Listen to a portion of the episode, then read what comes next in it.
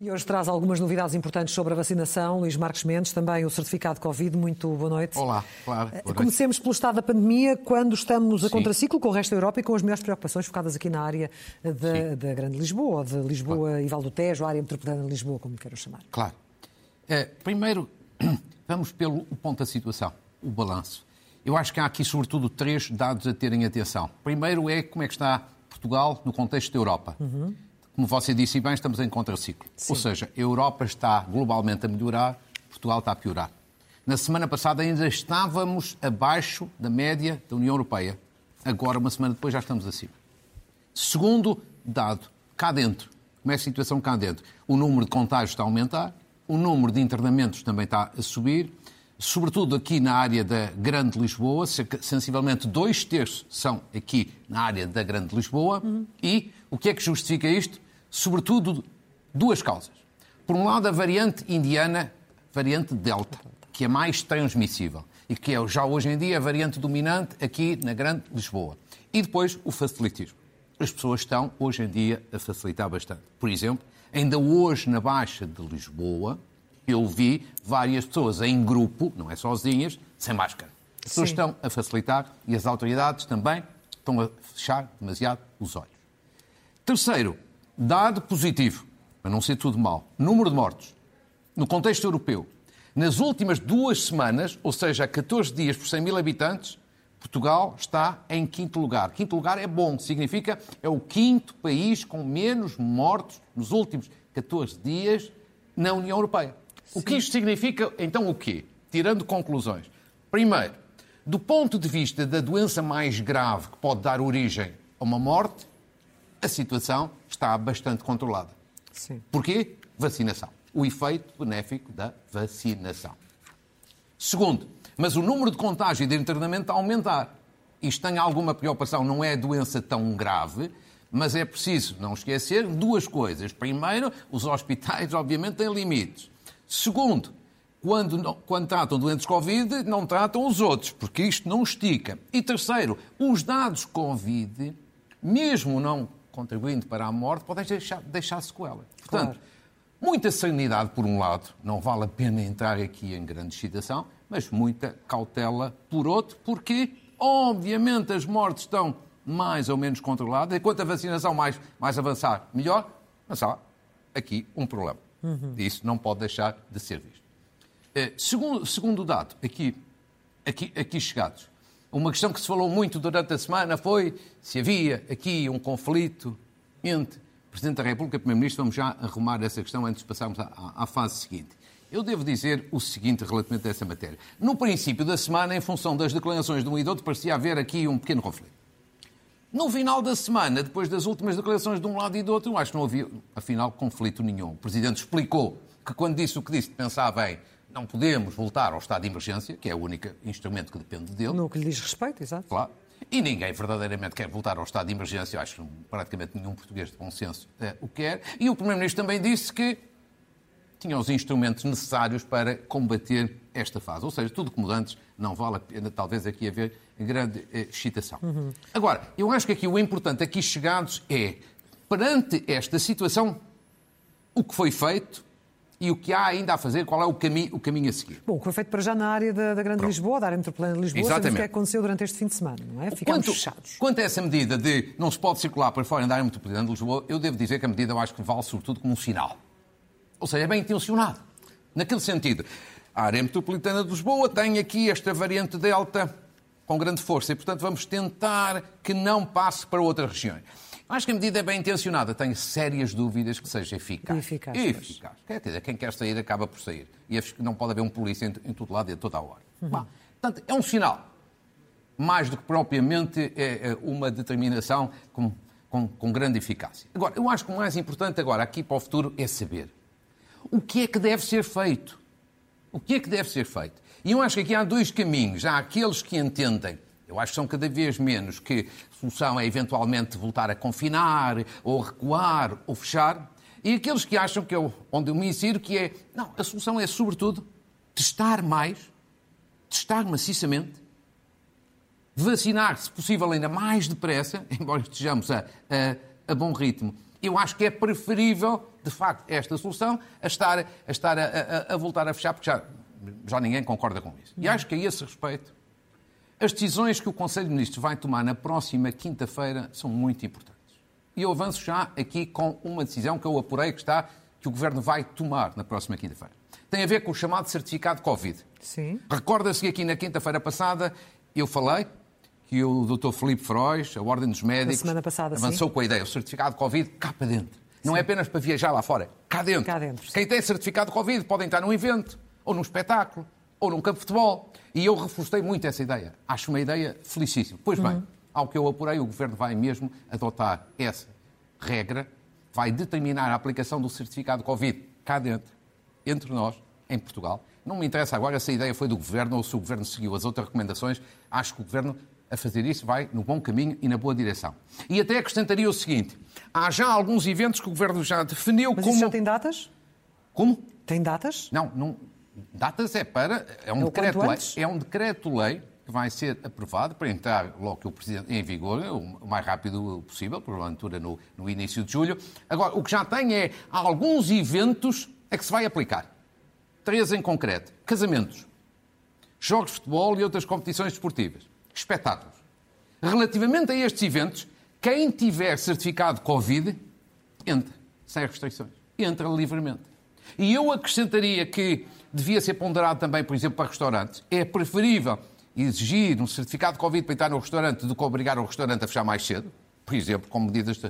de limitação na área metropolitana. Mas quem não tiver certificado Covid, como é que fica? Não. Não pode repare, ir a lado nenhum? Não, essa é que é a questão. O certificado Covid é um incentivo a duas coisas. À vacinação e à testagem. Mas há pessoas que não querem ser vacinadas, não é? Com certeza. Então fazem o teste e têm o certificado Covid. Mas o teste hoje pode dar o negativo e amanhã positivo. Ah, bem, mas as regras do certificado Covid, definidas internacionalmente, são estas. Desde que tenha um teste com, com, com, eh, com resultado negativo nas últimas setenta e duas horas, já tem um certificado. Portanto, a questão é mesmo essa. O certificado Covid é um grande instrumento. É um instrumento para você poder entrar num evento, poder circular na vida pública livremente, desde que tenha uma de duas coisas. Já não estou a falar na, na questão da imunidade de ter tido mesmo a doença. Eles tenham ou a vacina, hum. mas aqueles que não têm ainda a vacina, faz um teste. E isto é bom. É o incentivo à testagem maciça e é ou a forma a de nós protegermos a entrada em alguns eventos. Numa palavra, é preferível abrir com regras do que estar a fechar ou voltar a confinar, que acho que isso já ninguém aceita. Vamos aguardar uh, por essa decisão em Conselho de Ministros. Agora avançamos para o plano de vacinação que continua a correr Sim. sobre rodas, não é? Esse é o instrumento mais importante para resolver estes problemas que temos pela frente. Quanto mais vacinarmos e quanto mais depressa vacinarmos, melhor. Como está, já se está a ver no domínio dos óbitos. Agora é preciso chegar aos outros setores. Evidentemente que é preciso que haja vacinas. As coisas em Portugal não estão a falhar pela logística, nem pensar. Quer dizer, não se vacina mais porque não há mais vacinas. A culpa não, não é do, do, do almirante e da, e da sua equipe e dos profissionais de saúde. Agora... Basicamente, vamos sobretudo ver, porque aqui há coisas importantes para o futuro, mas começando por, pelo primeiro dado, qual é o estado da arte? A vacinação uhum. em Portugal. Neste momento, dados do números de hoje, sete milhões e seiscentos mil doses administradas. Depois, pessoas com pelo menos uma dose, quatro milhões e novecentos mil, isto é quarenta e sete por cento da população portuguesa. Uhum. Muito bom. Vacinação completa, duas doses, a quase três milhões. dois milhões e novecentos mil portugueses, portanto vinte e oito por cento. E não há mais pessoas vacinadas, insisto, porque não há mais, não mais vacinas. vacinas. Segundo, por faixas etárias. Eu acho que estamos francamente bem, também. Vejamos ali as três colunas da esquerda que estão agora a surgir, que são as pessoas até aos sessenta anos. Mais de oitenta, setenta, setenta e nove, sessenta, sessenta e nove. Ou seja, até aos sessenta anos. Grupos de risco. Estamos com uma vacinação acima de noventa e três por cento. Uhum. É ótimo. E nos cinquenta a cinquenta e nove, onde hoje em dia estamos a ter muita gente com, com internamentos, setenta e cinco por cento, já é uma fase muito avançada, e quarenta a quarenta e nove, já mais, já mais de um terço, quase quarenta por cento. E, portanto, também aqui, face às vacinas que temos, as coisas estão a correr bem. Agora, falando de novidades para o futuro, há aqui algumas novidades importantes para as pessoas. E porquê? Eu vi esta semana, Clara, que... Havia muitas dúvidas que me chegaram de telespectadores. Muitas dúvidas, muitas questões, como é que as coisas, algumas questões vão acontecer e, e, e resolvi pedir um conjunto de informação para poder elucidar as pessoas. Muito Vamos bem. por partes. Primeiro, Como é que vai ser a segunda dose da AstraZeneca? Ah, sim. Porque a Direção-Geral tomou esta semana a decisão que eu acho correta e positiva, eu tinha antecipado aqui na semana passada, de agora antecipamos o prazo da segunda dose. Já não são doze semanas e agora são oito. oito. E agora as pessoas perguntam, como é que isto vai acontecer? Primeiro, neste grupo, pessoas à espera de segunda dose, que é o meu caso, por exemplo, já Sim. sou assim meio idoso, há setecentas mil pessoas à espera da segunda dose. Vai demorar cerca de três semanas a vacinar este conjunto de pessoas, porque ainda estamos à espera de algumas vacinas, não há todas em armazém. A meio de julho este grupo terá a vacinação completa. Foram as informações que me foram eh, transmitidas. E como é que as pessoas devem fazer? Devem se inscrever? Não se devem inscrever? Não. As pessoas são contactadas para agendar a nova data. Neste momento as pessoas sabem que têm uma data. Eu, por exemplo, tenho a data de fim do mês de julho para levar a segunda dose. Uhum. Agora espero um telefonema, um S M S, para dar a nova data. Segundo dado de novidades, próximas faixas etárias a vacinar. Sim. Abre amanhã a faixa etária dos trinta aos trinta e nove anos. Como eu já tinha antecipado aqui na semana passada e como dizia o Jornal Sol e Público de hoje mesmo. Mas começa nos trinta e cinco. Começando é? pelos maiores de trinta e cinco. Uhum. Exatamente. Agora, a outra novidade em primeira mão. Em meio de julho abre já a faixa etária dos vinte aos vinte e nove anos. Sim. É aqui uma antecipação relativamente ao que estava previsto. E porquê? Porque no fundo a Task Force de alguma forma decidiu isto. Quando chegar a cinquenta por cento dos vacinados na faixa dos trinta a trinta e nove, abre logo a faixa seguinte. A faixa seguinte. E as autoridades estão a preparar ao mesmo tempo uma campanha de sensibilização para os jovens se vacinarem, porque os jovens não são tão sensíveis à vacinação, como nós claro. sabemos, como são os idosos. Terceiro, terceiro leque, digamos assim, de novidades. Acelerar a vacinação em Lisboa e Porto. Porque, do ponto de vista regional, os grandes centros estão atrasados. E, portanto, vai abrir um novo centro de vacinação em Lisboa, no Estado Universitário. Será um centro de vacinação militar. Porquê é que eu digo militar? Porque vai ser, vai ser digamos assim, dirigido por médicos e enfermeiros militares uhum. das Forças Armadas. O objetivo é acelerar a vacinação em Lisboa. Não é para que Lisboa tenha um privilégio, é para que fique igual às outras regiões do país e, portanto, o objetivo é vacinar mais doze mil pessoas por semana. E as autoridades da Task Force da Vacinação pensam também adotar a solução idêntica, sendo necessário, para o Porto. Portanto, certo. não é nenhuma discriminação em regiões, é para aproximar os grandes centros das outras regiões de, do país. Nível percentual, compensar. Sim. Exatamente. Terce... Último dado. Vacinação de imigrantes. Imigrantes com I, porque são os estrangeiros que vivem em Portugal. Aqui e estamos ilegais? A... Aqui estamos a falar, sobretudo, dos imigrantes justamente não regularizados. Certo. Porque os outros têm o cartão do utente de saúde e entraram nas faixas etárias normais não, não. com qualquer pessoa. O problema é que estas pessoas, ou não é um problema, estas pessoas também são pessoas. Não, não estão ilegais, mas são pessoas. E, em segundo lugar, podem ser fator de risco, de propagação claro. da, da doença. E, portanto, vão, vão começar a ser vacinados. A vacinação será, sobretudo, concentrada em fim de semana. E este processo, justamente porque não tem cartão do utente de saúde, há de ser articulado com as associações e confissões religiosas que ajudarão a identificar estas pessoas para vacinar um grupo específico que tem um risco de transmissão. Ou seja, resumindo e concluindo, com este conjunto de dados, algumas das quais são, são, são novidades positivas e importantes para as pessoas, para as pessoas no sentido de as esclarecer, eu acho que isto é o objetivo de vacinar mais rápido, vacinar mais depressa, e esta é a grande solução, a par da testagem, para combater os problemas que aí temos, como aqui na área metropolitana de Lisboa, que é do aumento de contágios para evitar, sobretudo, internamentos e uma doença severa. Falando de Lisboa, falamos também da auditoria àquele, não sei se Sim. podemos chamar-lhe Rússia Gate lisboeta, Sim. e do, das conclusões. O que é que resulta disto, no seu entender? Olha, primeiro, dois aspectos positivos. Eu, cons- eu consegui detectar duas coisas positivas e depois três aspectos que eu não considero graves, considero assustadores. E acho que não estou a exagerar, como as pessoas vão ver daqui a bocadinho. Primeiro aspecto positivo. Esta auditoria foi rápida. Sim. Uma semana, uma semana e pouco. Isto é positivo. Normalmente as auditorias, os inquéritos em Portugal, ficam para as calendas. Veja-se o caso do, do Sporting, não é? Chama aqui a atenção do Ministro da Administração Interna que os festejos do Sporting já foram há mais de um mês e meio, Nada. prometido um inquérito, zero. Portanto, este dado positivo. Segundo dado positivo, porque veio a público das conclusões da auditoria, o ex-presidente da Câmara, António Costa, em dois mil e treze, deu um despacho ou definiu uma orientação correta, certíssima, no sentido que os dados pessoais de manifestações só fossem transmitidos ao Ministério da Administração Interna e à Polícia. Muito bem. E aqui acabam os dados positivos. A partir daqui é tudo assustador. A primeira coisa que é assustador e acho que isto não tem ponta de exagero, é o seguinte. Estamos a falar da maior Câmara do país, uhum. que devia ser minimamente motivo de exemplo. E nesta Câmara acontecem duas coisas, ambas inaceitáveis. Um despacho do Presidente da Câmara, em dois mil e treze, não foi cumprido. Uma lei da República, em dois mil e dezoito, não foi acatada. Ou seja, o despacho de António Costa, em dois mil e treze, não foi cumprido. A lei de proteção de dados de dois mil e dezoito não foi respeitada. Isto numa entidade pública, na maior Câmara do país. Isto é um susto. Isto é um susto. Um susto completo. É assustador. Segundo, é assustador também que nesta Câmara, que é a maior do país, não haja um sistema de controle interno, de fiscalização interna, de escrutínio interno sobre o funcionamento da Câmara. Ou seja, tudo pode acontecer. Parece que a Câmara está em autogestão. Sim. Isto é um pesadelo. E é um pesadelo por, por isto. Agora aconteceu isto que foi denunciado. Imagine-se então, se não há fiscalização nenhuma interna, o que é que pode acontecer noutras áreas da Câmara? Hum.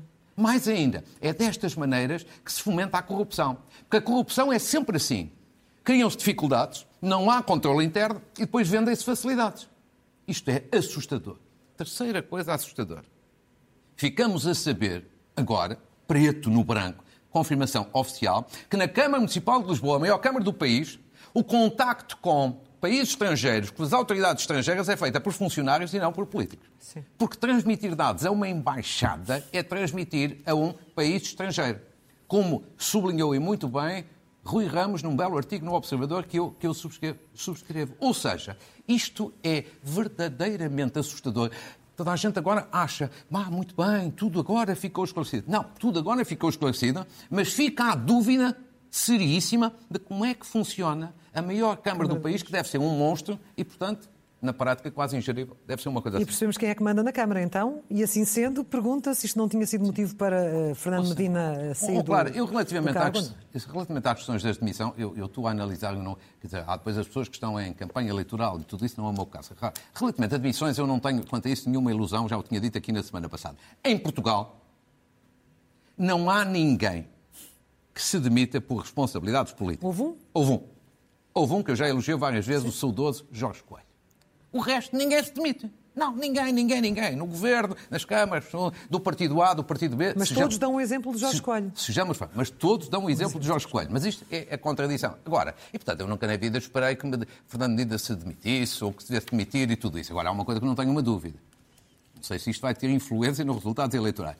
Mas influência na carreira política dele é difícil não ter, porque isto não deixa de ser uma mancha eh, no currículo, no currículo dele, pelas razões que estão aí à vista. E uma arma de arremesso no futuro, eventualmente. Será sempre... Sim, isso é um tema de campanha eleitoral, é, é inevitável, mas isso nós analisaremos o caso, o caso de Lisboa daqui a umas semanas. Agora temos de ser rápidos porque vai Sim. querer começar a fazer uma análise a algumas câmaras do país. Estamos em anos de autárquicas. Sim. Uh, vinte e seis de setembro à partida, não é? Eu acho que as eleições autárquicas, quem marca a data das eleições é o governo, não estão ainda marcadas, tem que ser ouvido dos partidos, mas o mais provável é que sejam em vinte e seis de, uhum. de setembro. Vamos analisar cinco municípios. Muito bem, exatamente. E vamos começar... E para a semana ou daqui a umas semanas analisaremos outros. Hoje temos cinco. Comecemos pelo Porto. O Porto é um, ca... é um caso fácil. É uma vitória antecipada de Rui Moreira. Rui Moreira já ganhou esta eleição. Só falta saber qual é a dimensão da vitória. P S e P S D desistiram de, ganha, de tentar ganhar esta eleição.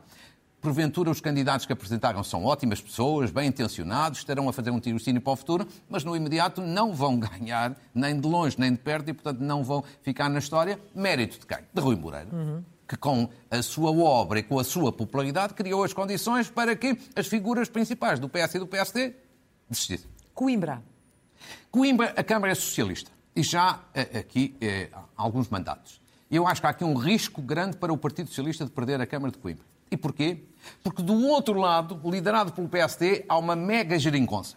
Eu digo uma mega geringonça porque é uma conjugação de sete partidos. Sete partidos. Claro que muitos deles são pequeninos, mas não deixam de ser partidos e ter alguns votos. Com uma mega coligação ou uma mega geringonça liderada por José Manuel Silva, ex-bastonário da Ordem dos Médicos, que... candidatou-se como independente uhum. há quatro anos. Por outro lado, o Presidente da Câmara Socialista tem algum desgaste de vários anos de poder. E, portanto, aqui há um risco do Partido Socialista perder esta Câmara e desta coligação liderada pelo P S D a poder ganhar. Guarda. Eu acho que a Guarda é exatamente o oposto. É uma Câmara liderada pelo P S D, mas há um risco do P S D perder. E porquê? Porque o P S D, na prática, tem dois candidatos. Tem um oficial e tem um oficioso. Tem um oficial, que é o candidato que o partido assumiu, que é o atual Presidente da Câmara. Mas depois há um vereador, que era Presidente da Comissão Política, que se afastou do partido, que entrou em dissidência com o partido e se candidata como independente. E as circunstâncias de poder haver aqui uma grande divisão no seio do eleitorado de Laranjinha pode dar a vitória ao candidato do Partido Socialista, que ainda por cima tem um reforço da Ministra da Solidariedade Social, que é candidata à Assembleia Municipal. São duas capitais de distrito, Coimbra e Guarda, onde pode haver, pode haver alterações. Figueira da Foz. Figueira da Foz vai transformar-se, não é a capital do distrito. Não. Portanto, poderia passar um bocadinho ao lado do mediatismo, vai ser das eleições mais mediáticas e a culpa, culpa entre aspas, o mérito é de Santana Lopes. Santana Lopes, Santana Lopes resolveu voltar a ser candidato, agora como independente. Há que reconhecer que é uma atitude corajosa de Pedro Santana Lopes, sobretudo depois das dificuldades e do revés que ele teve com a criação do, do Aliança. É uma atitude corajosa, sem dúvida. E, portanto, eu acho que aqui é, de alguma forma, um desfecho imprevisível. Sim. Um bocadinho um xis dois. Porquê? Uhum. Os três candidatos principais, Presidente da Câmara, candidato do P S D e Pedro Santana Lopes, são candidatos, evidentemente, com mérito e com qualidade e, portanto, vai ser uma eleição muito disputada. Finalmente, por hoje, o Eiras. Oh, o, Eiras o, o, o Eiras tem aqui duas ou três curiosidades. Do ponto de vista analítico, gosta ou não se gosta de Isaltino Moraes, eu acho que Isaltino Moraes tem esta eleição tranquila. Tem esta eleição, ganha. À partida. Sejamos francos, goste ou não se goste, é objetivo do ponto de vista analítico. Mas há aqui duas curiosidades. O P S D lança uma candidatura que pode ter imenso futuro, que é de Alexandre Poço, o atual presidente da J S D, que é das pessoas com mais talento, nos jovens, digamos assim, dentro do P S D. E depois há uma candidatura independente, de uma jornalista, que uhum. já foi aqui da S I C, Sim. Carla Castel, Sim. que é uma candidatura independente forte, apoiada por três partidos, o Bloco, o Livre e o Volt, e que pode ter, de facto, aqui uma presença importante nesta eleição aqui em Oeiras. Portanto, é um caso também a terem atenção, embora eu penso que, analiticamente, o resultado final está definido. Para Isaltino. Temos três minutos até ao final. Só uma nota. Sim. Na semana passada disse aqui que António Costa tinha sido desautorizado Verdade. Com a desistência do candidato do P S, do Porto, que do ele Porto. Tinha escolhido. Esta semana aconteceu o mesmo a Rui Rio, com o candidato que ele tinha escolhido para Vila Nova de Gaia, e que também decidiu, portanto, caso para reconhecer que a vida para os líderes dos dois maiores partidos é não está manda? Fácil. Quem é que manda lá? São, não são está os fácil. Locais, são os locais. Na política externa, impacto na política, com impacto na política interna, o que é que destaca esta semana, muito rapidamente? Eu destacaria primeiro o P R R, o Plano de Resolução e Resiliência de Portugal, que foi aprovado e com elogios da Comissão Europeia. Uhum. Gosta ou não se gosta do plano, não deixa de ser uma boa notícia em fecho da presidência, uh, só não havia necessidade de uma coisa. É na cerimónia com a Presidente da Comissão Europeia, o Primeiro-Ministro ironizar com aquela coisa, quando é que eu posso recorrer ao banco, já posso ir buscar o dinheiro ao banco. Está, está. Quer dizer, dá uma imagem de país de mão estendida. Sim. Eu já sei que nós estamos sempre um bocadinho de mão estendida, mas, portanto, podíamos salvar as aparências. As ironias nestas matérias nunca ajudam. Hum. Segundo, uma boa notícia, a recondução de António Guterres como Secretário-Geral das Nações Unidas. Fez um bom mandato, mas cheio de dificuldades por causa de Trump. Esperemos que agora tenha condições para uma segunda parte ainda melhor. Esperemos. E depois, Joe Biden, o périplo que fez pela Europa. Eu acho que, sobretudo, há um ponto forte aqui importantíssimo a destacar. O reforço da relação entre os Estados Unidos e a Europa, da relação transatlântica, que estava muito abalada com o senhor Trump. Neste plano, Joe Biden ultrapassou todas as melhores expectativas uhum. na defesa da NATO, na defesa da relação com os aliados. Isto eu acho que ele o faz por convicção, acredita mesmo nisso. É um homem da velha guarda, é um homem da, do tempo da Guerra Fria, experiente, conhecedor de política externa, mas também este é que é o ponto. Eu acho que também o faz por estratégia. Com Joe sentido. Biden precisa ter uma boa relação com os seus aliados europeus na competição com a China, Sim. para que os europeus não sigam uma espécie de terceira via, como de alguma forma a Alemanha e a França estavam a, a dar a entender. E, portanto, isto é muito positivo, pode alterar muito, de facto, do funcionamento, digamos assim, do mundo à escala global. E para nós portugueses, para Portugal, que é o país mais atlântico do continente europeu, é muito importante que uma divisão de Estados Unidos e Europa cria-nos sempre um grande problema estratégico. Portanto, são boas notícias para a Europa, Europa. E para Portugal. Notas finais. Notas finais, de uma forma breve, não é? Uhum, muito Tem que breve. Ser. Uma saudação que me esqueci de fazer na semana passada a Jorge Fonseca, bicampeão mundial de judo, Sim. um grande campeão e campeão também na vida. venceu Verdade. um cancro e que agora está em grande forma para os Jogos Olímpicos, um português com belas origens cabo-verdianas. Homenagem ao escritor António Torrado, que faleceu também há cerca de uma semana, uma grande perda para a cultura. Um apelo ao Ministro da Defesa Nacional, por causa da lei sobre os antigos combatentes, que há muitas queixas que está atrasada a sua aplicação e era importante esta atenção da parte do senhor Ministro. E, finalmente, dois livros que são apenas duas, duas homenagens. Um livro sobre os cento e vinte e cinco anos de história da Escola Superior de Enfermagem do Porto, que é uma homenagem a uma escola prestigiadíssima, de grande qualidade, e também uma homenagem aos enfermeiros de Portugal. E, a concluir, um livrinho, mas de uma importância capital. A Minha Terra é Linda, Histórias dos Estudantes Sírios em Portugal. Sim. A primeira palavra que está a recordar é Jorge Sampaio. Este hum. livro é a iniciativa de uma grande obra de Jorge Sampaio, começou há meia dúzia de anos de ir à Síria, buscar é estudantes sírios, tirá-los da guerra, educá-los em Portugal, dar-lhes emprego em Portugal. É notável.